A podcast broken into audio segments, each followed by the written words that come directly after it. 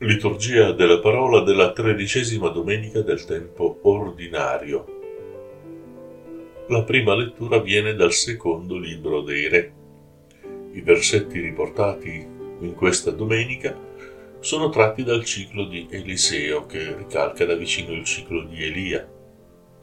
Ora il brano offre anzitutto un esempio di ospitalità nella donna ricca di Sunem, che prima ospita il profeta presso di sé per pranzo poi addirittura fa costruire una camera del piano superiore che sia riservata al profeta affinché vi possa trovare pace e ristoro ogni volta che si trovi a passare da quelle parti.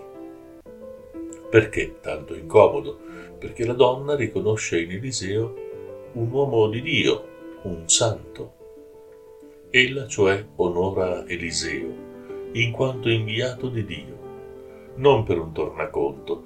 Infatti nei versetti mancanti alla lettura, Eliseo cerca di sdebitarsi offrendole qualche servizio che lei sistematicamente rifiuta. Poi ci mostra la gratitudine dell'uomo di Dio. Se anche infatti la donna ha rifiutato ogni contraccambio, il profeta trova la via e parlando con un domestico apprende che la donna è sterile. Come per Sara, madre di Isacco, per Elisabetta, madre del Battista, tanto per fare gli esempi più comuni, anche per lei si prepara il dono prezioso della maternità per la promessa fatta da Eliseo. La seconda lettura viene dalla lettera di San Paolo Apostolo ai Romani e Paolo cerca di esortare i cristiani di Roma a scoprire la dignità della vocazione cristiana. Per farlo fa riferimento al battesimo per cui dice il cristiano è morto con Cristo per esorgere con lui. Il battesimo, che veniva praticato per immersione, rappresentava in maniera plastica la sepoltura, l'essere al di sotto del livello dell'acqua, e la vita nuova, cioè il riemergere dall'acqua.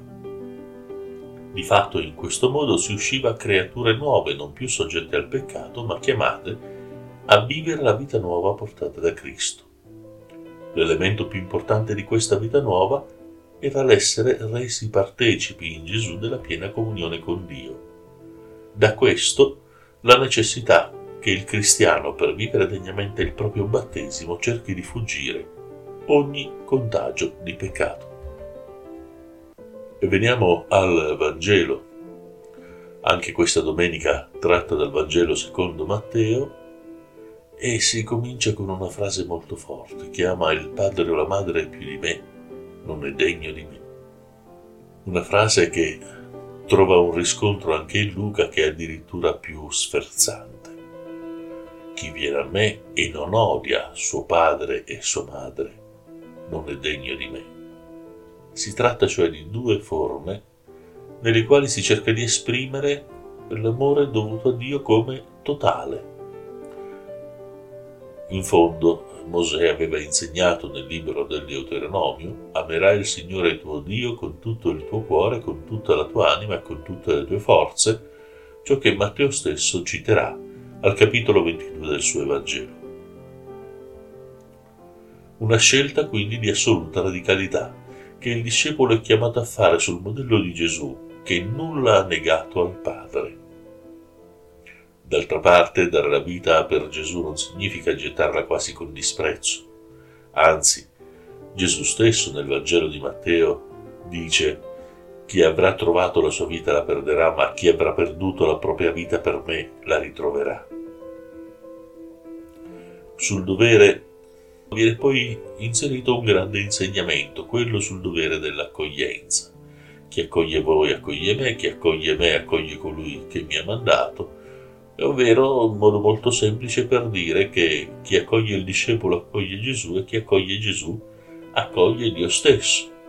Ecco quindi che Paolo potrà, a buon ragione, scrivere ai Galati, mi avete accolto come un angelo di Dio, come Gesù Cristo.